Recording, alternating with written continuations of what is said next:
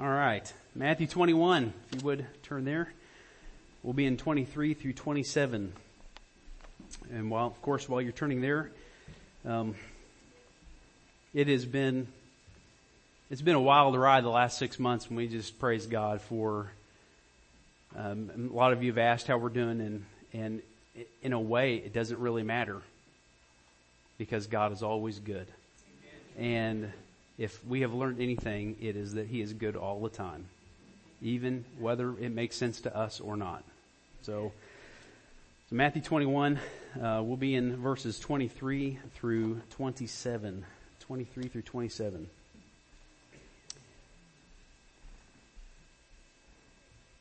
Verse 23. And when he entered the temple, the chief priests and the elders of the people came up to him as he was teaching and said, By what authority are you doing these things? And who gave you this authority?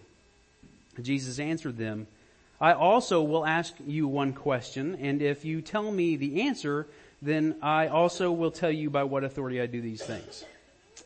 The baptism of John, from where did it come? From heaven or from man? And they discussed it among themselves, saying, If we say from heaven, he will say to us, Why then did you not believe him? But if we say from man, we are afraid of the crowd, for they, are, they all hold that John was a prophet. So they answered Jesus, We do not know. And he said to them, Neither will I tell you by what authority I do these things. So, if you don't mind, I'd like to pray too.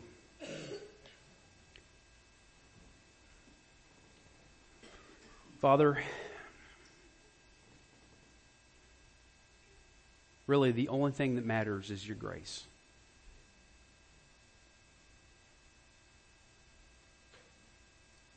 And as we gather together today, and really, because we are bound by uh, the text, um, your word is living and active. And it exposes our hearts. It's sharper than any two edged sword. And no matter how limited my vision might be, and my understanding might be your vision and your understanding cuts through. So it's easy to, to gather here today and it's easy to put on a face. It's easy to, to look the part. But Lord, speak to our hearts today. We thank you for this text in Jesus' name. Amen. Okay, so last week Mike uh, talked about um, this fruitless fig tree that Jesus cursed. And on cue, um, in Matthew's typical topical fashion, brings the religious leaders. And they question Jesus. Where does he come up with this authority? Um, and so the beauty of this interaction is not that they asked a horrible question. That's not a horrible question to ask. Where do you get this authority? but asking it of the one who, you know, sees our motives and examines our hearts and the one who is just when he judges and, and always fair in his dealings, that's probably not the person to be asking that question to. Nonetheless, here's what they ask. Notice verse 23. And when he entered the temple, the chief priests and the elders and the people came up to him and he was teaching, uh, and he said, and sorry, and, and so the, the teachers say, by what authority are you doing these things? And who gave you this authority? So again, this question is rich in meaning. If you just saw Jesus cleanse the temple, which we, that, that just happened. Or if you see him riding in on the back of a donkey and you've got, there's crowds all around him and they're laying their, their coats on the ground for the donkey to walk on and they're saying, save us, save us. And that's the first time you ever saw Jesus. Legitimate question. Geez, where does this guy get this authority from? I mean, for crying out loud, people are praising him. I mean, he walks in and he dumps exchange tables and creates complete chaos in, the courtyard of the temple? Where does this guy get his authority? If this is the first time you ever saw Jesus, That's a great question. Where does he get off doing that? Problem is, the people asking this question had no business asking that question. I'll give you some examples in Matthew 20, which you don't need to turn there. The blind see. Clear, I mean, there's clear testimony to the religious leaders that you, you can't take somebody who's blind and make them see unless God is with them. It just doesn't happen. You can't cast out demons, which he did in chapter 12. Cast out demons in view of the Pharisees and the religious leaders. You don't do that unless you're of God. It cannot happen. Um, the testimony of the Father at his baptism. The appearance of the Holy Spirit as a dove at his baptism. Kind of definitive markers this guy might be from God. Okay? Now, these are just the things that the Pharisees saw, and that over several years. Okay? That's not to mention Christ's victory over Satan's temptation, the cleansing of the leper, the healing of the centurion's servant, Peter's mother-in-law being healed, the calming of the storm, the healing of the paralytic, the woman with the issue of blood, and Jairus' daughter. This isn't counting the mute man being made well, or the man with the withered hand, or the feeding of the 5,000, the walking on the water, and the feeding of the 4,000, not to mention, which we'll get to in the next chapter, but I have it here anyway because it's in Matthew. Paying taxes out of the mouth of a fish. The transfiguration for crying out loud, right? And that's just what's in Matthew. In John, John chapter 5, we actually have Jesus answering this question. So go to John 5.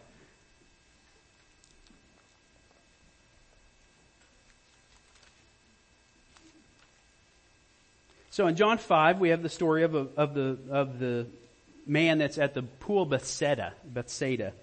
And every time this pool stirs, jump in the pool and you're going to get healed. I have no idea whether an angel was stirring the water, which is what one commentator says, or, or what. Or, or that's just the way God chose to heal some of those people.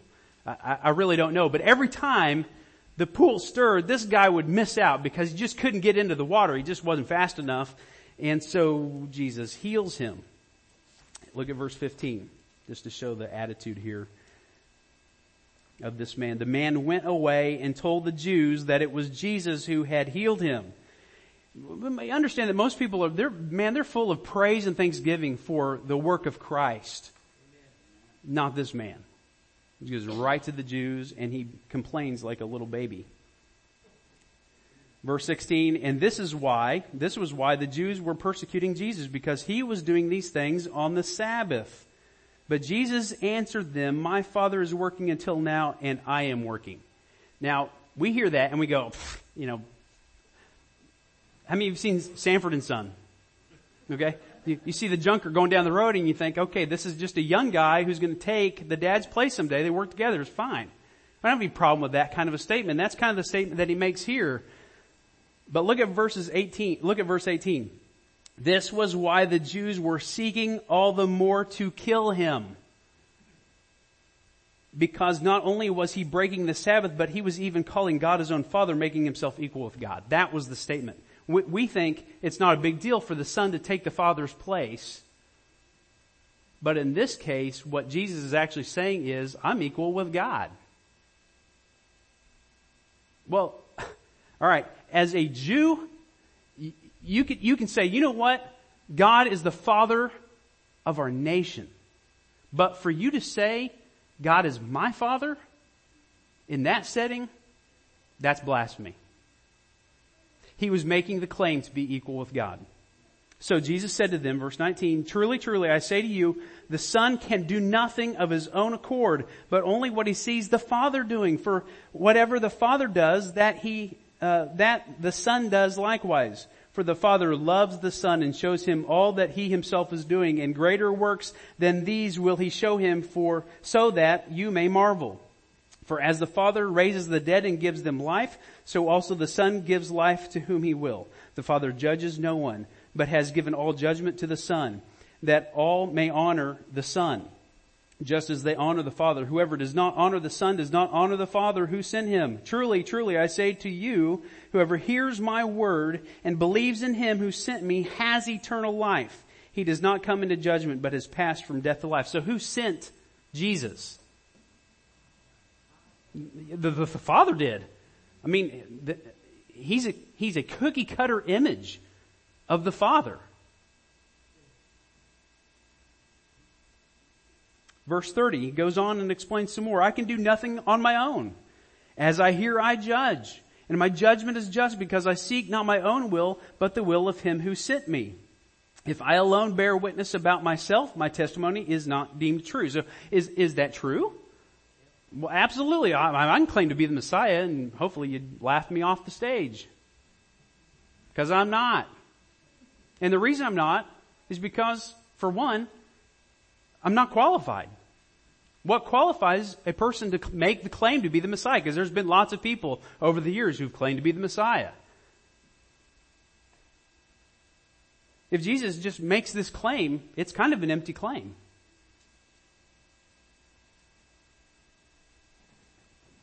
Verse 33, you sent to John, that's John the Baptist, and he has borne witness to the truth, not that the testimony that I received from man uh, is from man, but I say these things so that you may be saved. He was a burning and shining lamp, and you were willing to rejoice for a while in his light.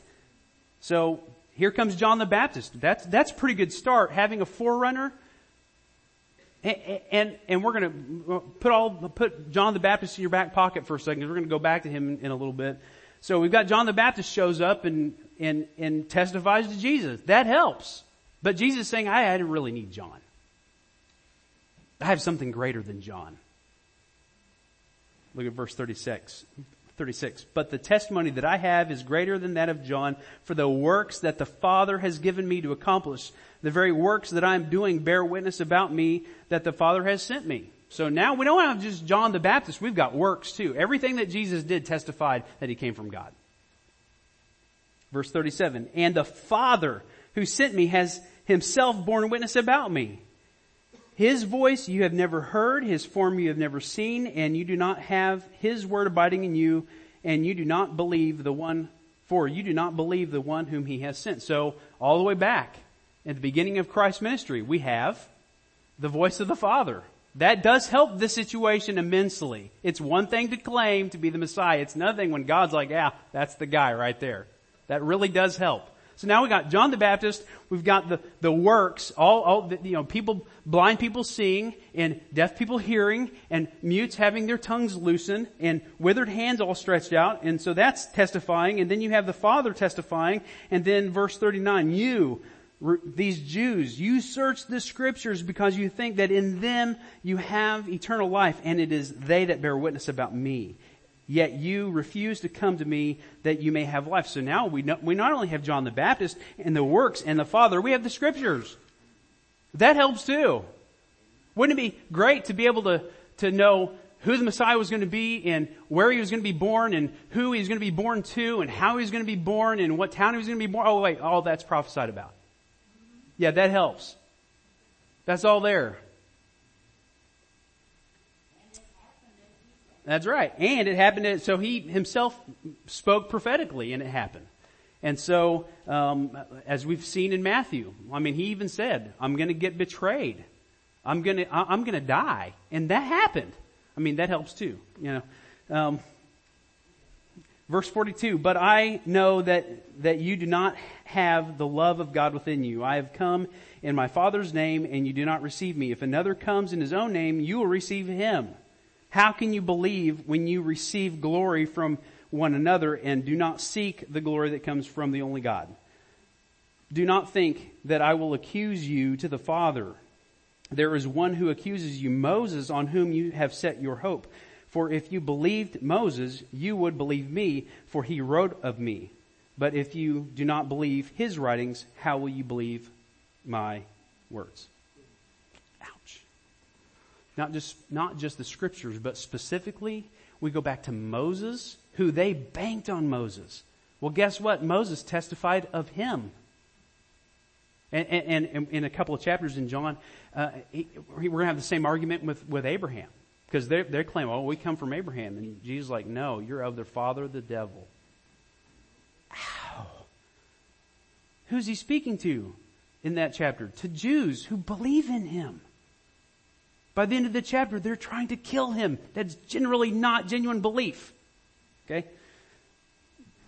Not just that, if you back up to chapter 3 of John, a man, uh, beginning of verse 1, now there was a man of the Pharisees named Nicodemus, a ruler of the Jews. So, so here's Nicodemus. He's, he's, Jesus is going to say, you're, you're a teacher of Israel. He's going he's going to call him that. This is a man who stands and teaches and he comes to Jesus in verse 2. This man came to Jesus by night, which the debate is, well, he either coming by, rabbis would get together at night and talk. Well, that's fine because then the crowds would be in bed and away from everything, all the, all the action, so they had time to chit chat with each other. But, but in the book of John, I don't think that's what's going on. Because when Judas departed to go betray Jesus, it was night.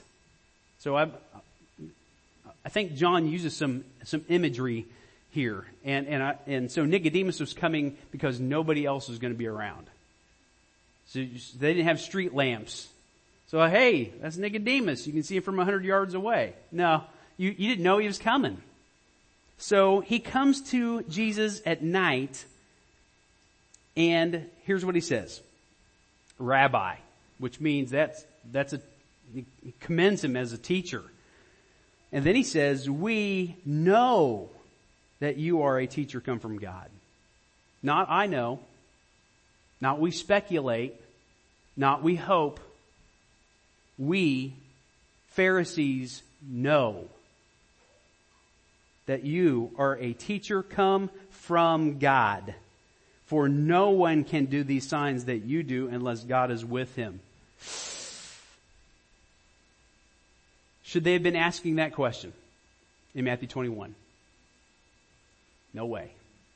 Because of all of this. And that's not counting, why, why was it this way? We, we can back up or go forward to chapter 12 of John, verse 41.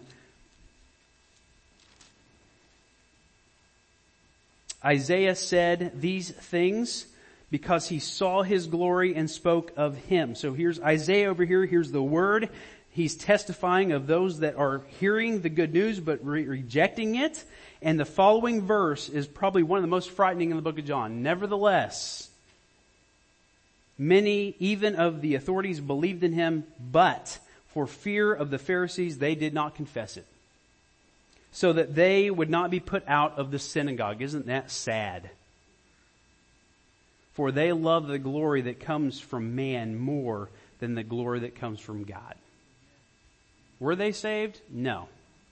Sorry. Because you can believe all you want, but if, if there's no confession of that belief, it, whatever you claim to believe just doesn't, doesn't count for anything. So, they did not want to be put out of the synagogue. They loved the glory that comes from man more than the glory that comes from God. So, so they should not have been asking this question, but nonetheless they do in, in hopes of trapping Christ. So in short, which anytime you hear a preacher say that, that's a lie. Um, the religious leaders knew precisely where his authority came from. They knew the answer to that question. The problem is not the authority of Christ or even the question. The problem was their unwillingness to yield to the authority of Christ to believe and confess him, as we saw in John 12. So Jesus gives an answer. And it was definitely not the answer they were looking for. So if you go back to Matthew 21, notice what he says here. Verse 24 and 25. Jesus answered them, I also will ask you one question.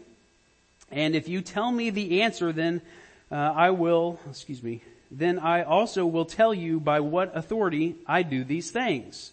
And here's the question, the baptism of John.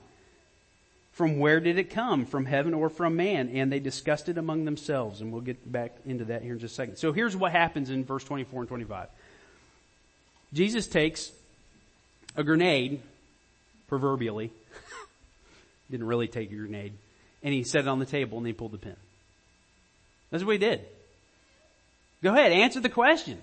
That, that, that, that, uh, that's, you answer that question, I'll answer your question.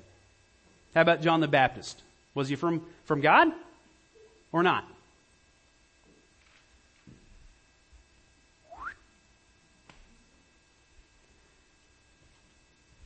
So he's exposing by his own question the motives of their heart. He knows that they don't really want an answer to the question. Right? They've been on the hunt to trap him for a long time, and he's not a fool. And as we just read in John 5, one of the primary witnesses of Jesus was John the Baptist. So Jesus is fully aware of the popularity uh, that John the Baptist, uh, as basically the last Old Testament prophet, he, he knew that the crowds loved John the Baptist. So um, he commended him as the greatest man born among women. Yeah, if Jesus says that, and there's probably some clout to it. You know what I'm saying? I mean, there's some legitimacy there. If if Jesus says that this is the greatest man who's ever been born among women, he's probably the greatest man who's ever been born among women. You know what I'm saying? And in all of that greatness that John the Baptist had, he yielded to Jesus. At one point, he even said, he must increase, but I must decrease. And he wasn't speaking proverbially there, was he? Because before Christ could even finish his ministry, John's head was on a silver platter, right kids? Yeah, that's right. So, when Christ comes to him, he wants to be baptized by him. John the Baptist, the greatest man born among women. I, I need to be baptized by this guy. John the Baptist, the greatest man born among women, said of Jesus, this guy is so awesome. I, I, I, can't even, I can't, I can't even do like the doulos stuff. I can't do like household slave stuff by unstrapping his sandals because I'm not worthy.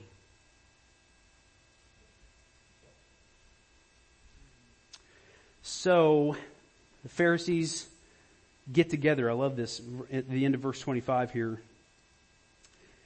They discussed it among themselves saying, if we say from heaven, he will say to us, why then did you not believe him? But if we say from man, we are afraid of the crowd, for they all hold that John was a prophet. So they answered Jesus, we do not know. Which they do, um, but they just don't admit it. So the failure of the Pharisees is not the political answer, the tactful answer that they give, because it was that, wasn't it? Okay, well, I thought it was. All right. It was their failure to believe. D.A. Carson puts it like this Rejection of revelation already given is indeed a slender basis for asking for more. That's like us saying, you know what, God? You've revealed yourself your character, who you are, what, what you stand for in this book, and I don't like it. Can you please give me another? That's in essence what the Pharisees were doing.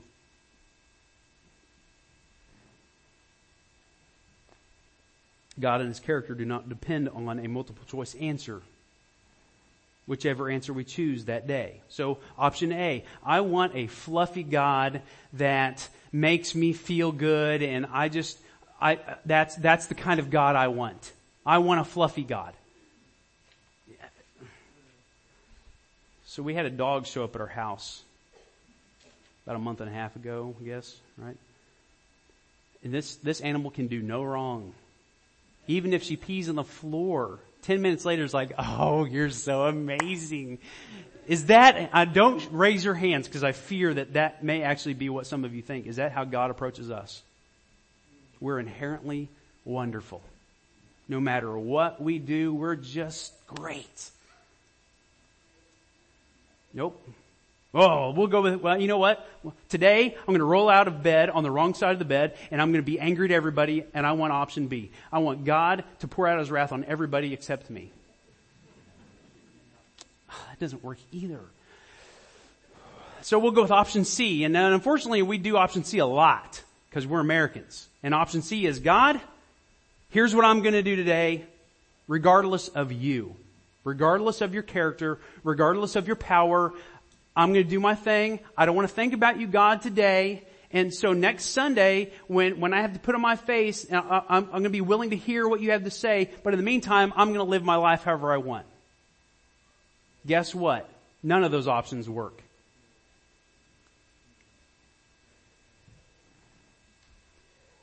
The answer of the Pharisees here betrays their unbelief.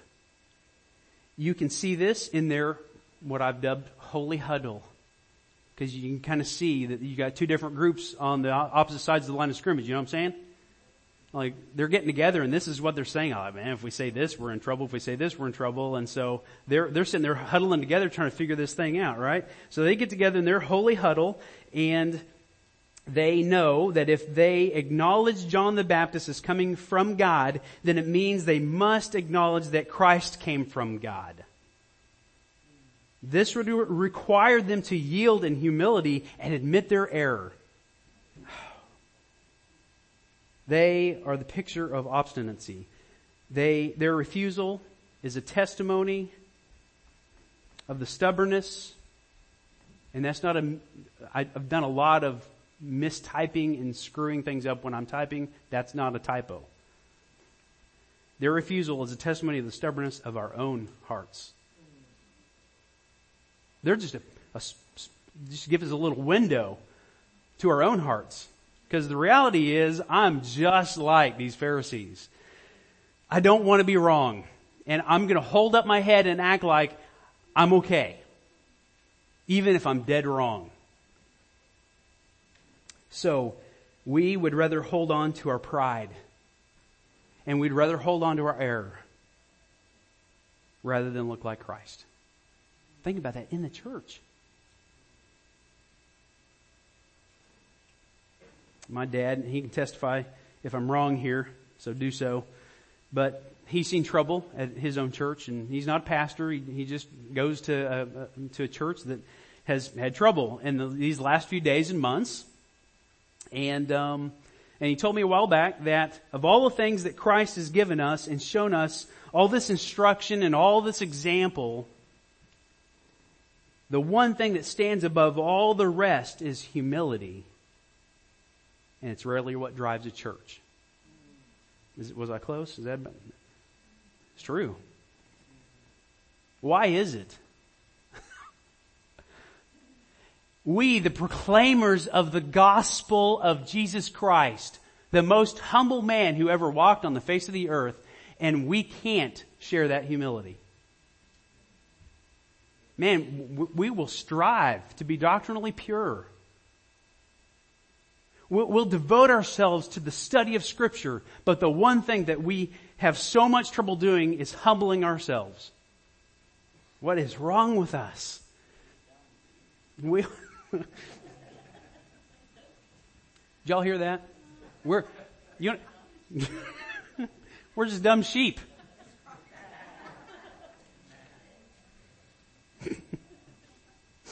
Oh, wow. Verse, verse 27, the second part. so, uh, uh, th- they don't give a very good answer. And so their answer kind of blares with silence even though they spoke. And so Jesus breaks that silence in verse 27b. He says, neither will I tell you by what, what authority I do these things. So Jesus maintains his authority by refusing to answer their question. And this leaves the Pharisees at an impasse. Do they follow this Christ with a huge dose of necessary humility or follow the stubbornness of their own hearts? Do they admit to being dreadfully wrong and admit that he really is the Messiah or maintain their political position and their pride?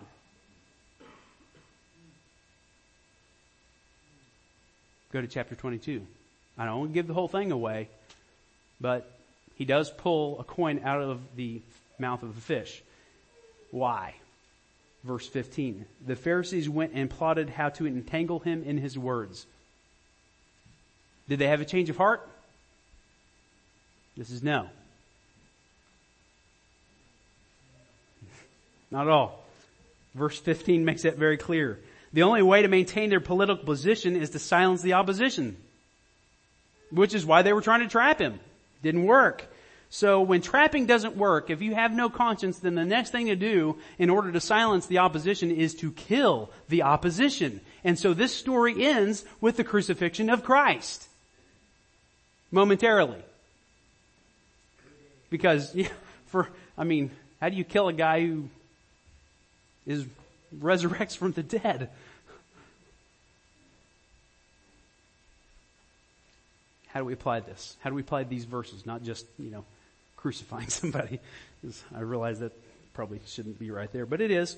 So how do we apply this? First, Jesus doesn't have to answer your questions. One of the most blaring sins amongst the people who claim to believe is to believe that Jesus is our divine butler. God doesn't have to answer our questions. Stop and think about that for a second. That, should that take us down a notch or two? It does me, because as a pastor, that's been, I don't know how many of you have said this, but I've found myself saying, telling people, don't worry about it. There'll be an answer coming someday. Is that true?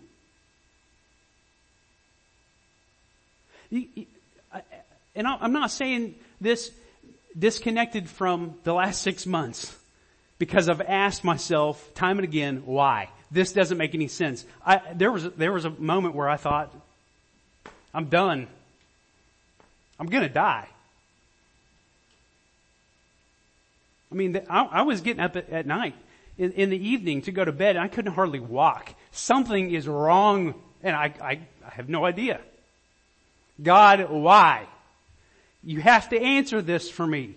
And the answer back is no, no I don't. You know why? Because before my life actually comes to an end, there's another 15,000 hurdles I'm going to go over. I can't keep track of all the whys. And in the reality, I believe in a resurrected Christ. And as much as I want to know what the answer is to why we go through times of darkness, I can tell you, when I see my Savior in his, look into his eyes, all of the whys will go. I'm just convinced that of years of poor counsel to people,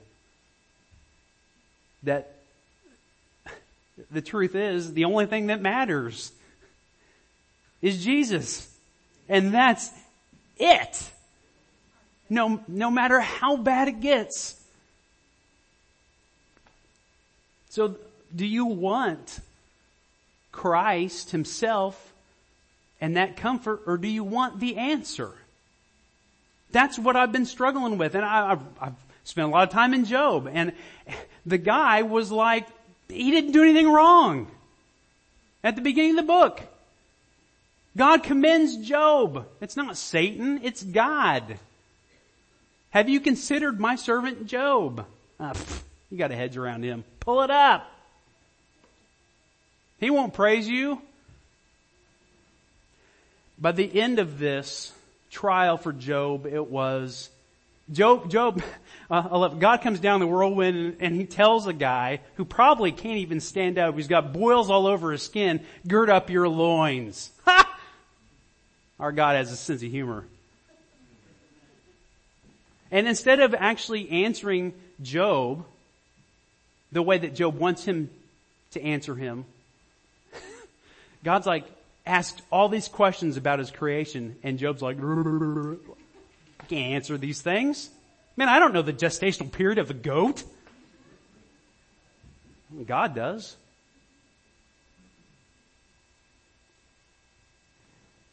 Doesn't have to answer our questions. His sovereignty remains intact whether, whether we ask the, the why questions or not. And he remains good whether he answers our questions or not. Um, this summer we've been uh, studying J.D. Greear's book. Um, Jesus continued, and let me read one of his quotes. He says, "One of the reasons God often leads us through dark, silent valleys is that he wants to purify our hearts. Why do we want to be close to God? Is it because of what He gives us, or is it simply because we want Him? Man. What is more valuable to us? God or His blessings? Sometimes God withholds everything from us except His promises in order to make us ask ourselves, is this His promise enough for me? You can never know that Jesus is all you need, you see, until He's all you have.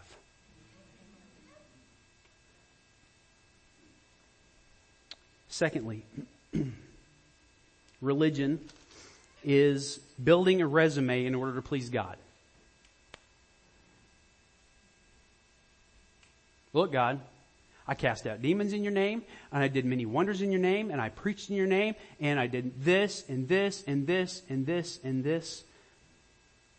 And on the grounds of these things, Lord, you have to accept me into your kingdom. And his response, I never knew you worker of lawlessness. God says, you, you did all this, but you ignored my word. And do we do this? I'll give you an example. How, how do we evangelize today? Oh well, okay. So what, here's here's what we do. You call somebody, you get a speaker, and you and you organize meetings, and you get all the stuff together. And no, no, no. That's not how you evangelize. I was thrown into this several years ago. Uh, took a church and and the and they were they had, they were trying to organize uh, an evangelistic rally. And those that were in charge of the rally were going to use a whole bunch of just secular things to draw a crowd. And I got to reading the book of Acts and I went to the guy that was hiring all these people and I'm like, Look at Acts. It's not complicated. How did they evangelize? How did, how did Paul evangelize? He went to the synagogue, he reasoned with the Jews. Well, they kick him out. So he'd go to the next town, and he'd go to the synagogue, and he'd reason with the Jews. And this is open dialogue. So in Ephesus, where would he go? He'd go to the marketplace. He'd reason with people about the gospel. What did he do in Acts 17 at the Areopagus? He reasoned with people. He preached Christ. We don't need all this stuff. Worker of lawlessness, I never knew you. You ignored my word. That's what lawlessness means. So religion is building a resume in order to please God. Christianity is motivated by the word that leads to the cross. I was once dead, but am now alive in Christ. I cannot live for myself any longer. It's not about my religion. It's not about my works. It is only about the Christ who died. Third, some of you know full well what kind of life you reflect. You are either a follower of Christ or you're a Pharisee. That's it. There's riding the fence that's painful. I can tell you. It doesn't work. It doesn't work. So we're either Pharisees or we're followers. That's it. There's not another option. And so you're either hanging on to the pride that always accompanies religion or you're clinging to the cross of humility. And so you're either grasping at traditions or at the word. And that's it. And that's it. There's not a middle ground here. Fourth,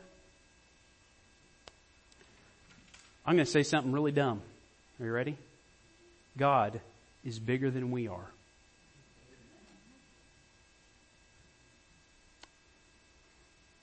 It's dumb because I just said it in church. And that's, that's the right thing to say. Right? But it, that's in theory in practice?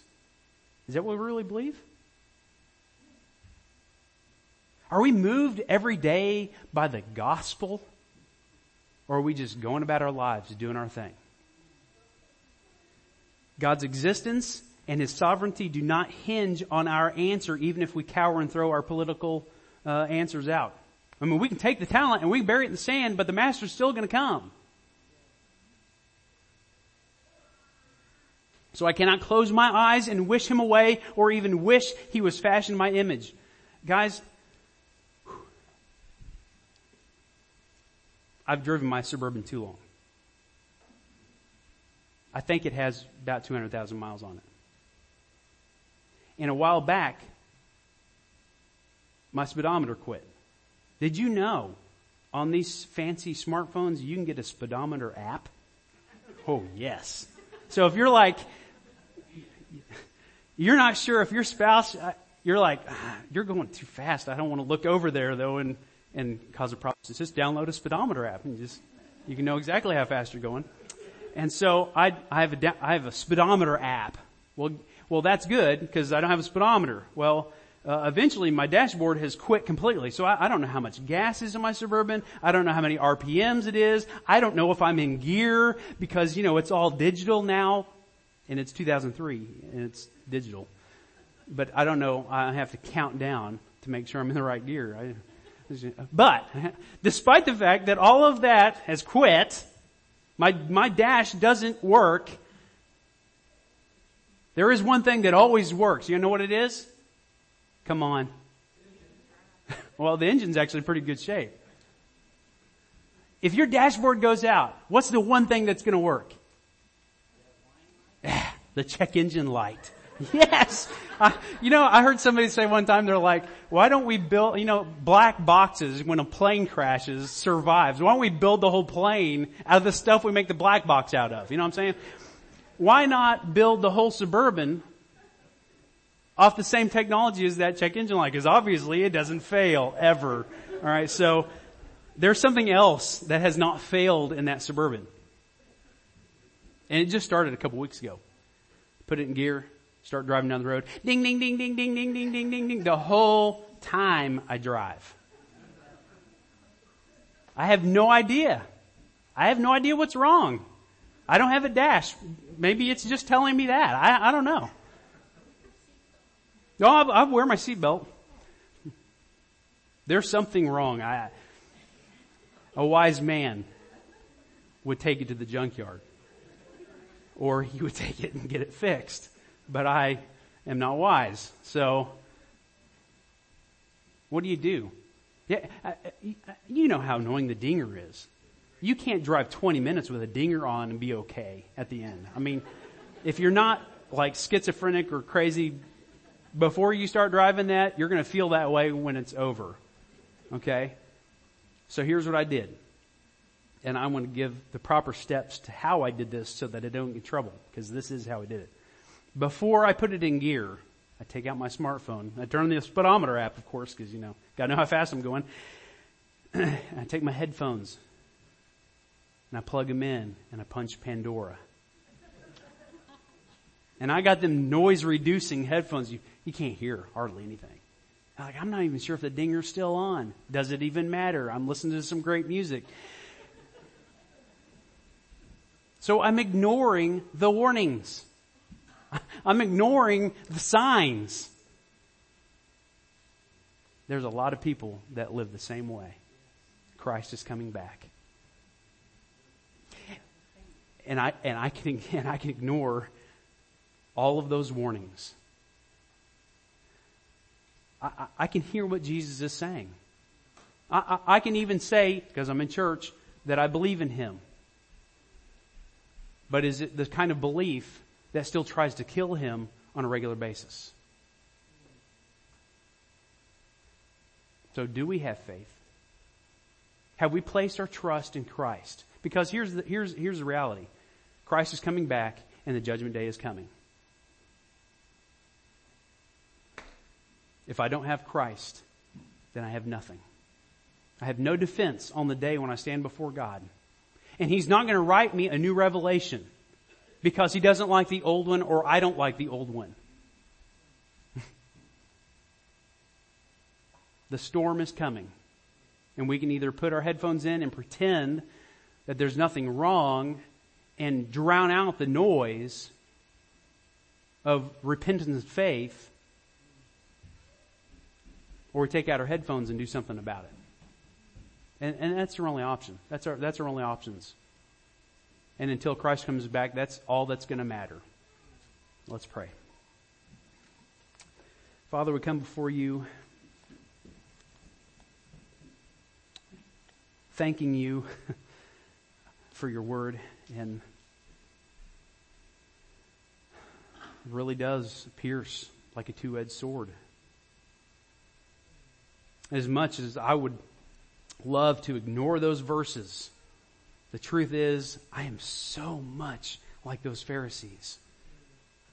I am so much like where do you get off acting that way, Lord? Doing those things. It is not my place to judge you. It is not my place to tell you that you are wrong. It is not my place to even know why. You call us, you tell us, you command us to repent and believe. And that's it. So I lift up those that are here t- today, Lord. I don't know hearts. I know this. I know that you want us to humble ourselves. You want us to lay down our errors, Lord, and trust you. So move amongst us. In Jesus' name, amen.